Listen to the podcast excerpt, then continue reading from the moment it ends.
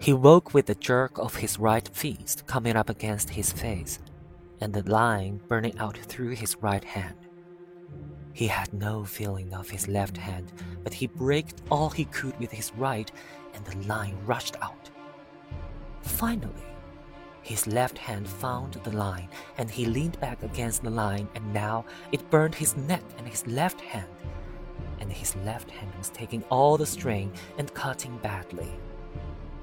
He looked back at the coils of line, and they were feeding smoothly. Just then, the fish jumped, making a great bursting of the ocean, and then a heavy fall.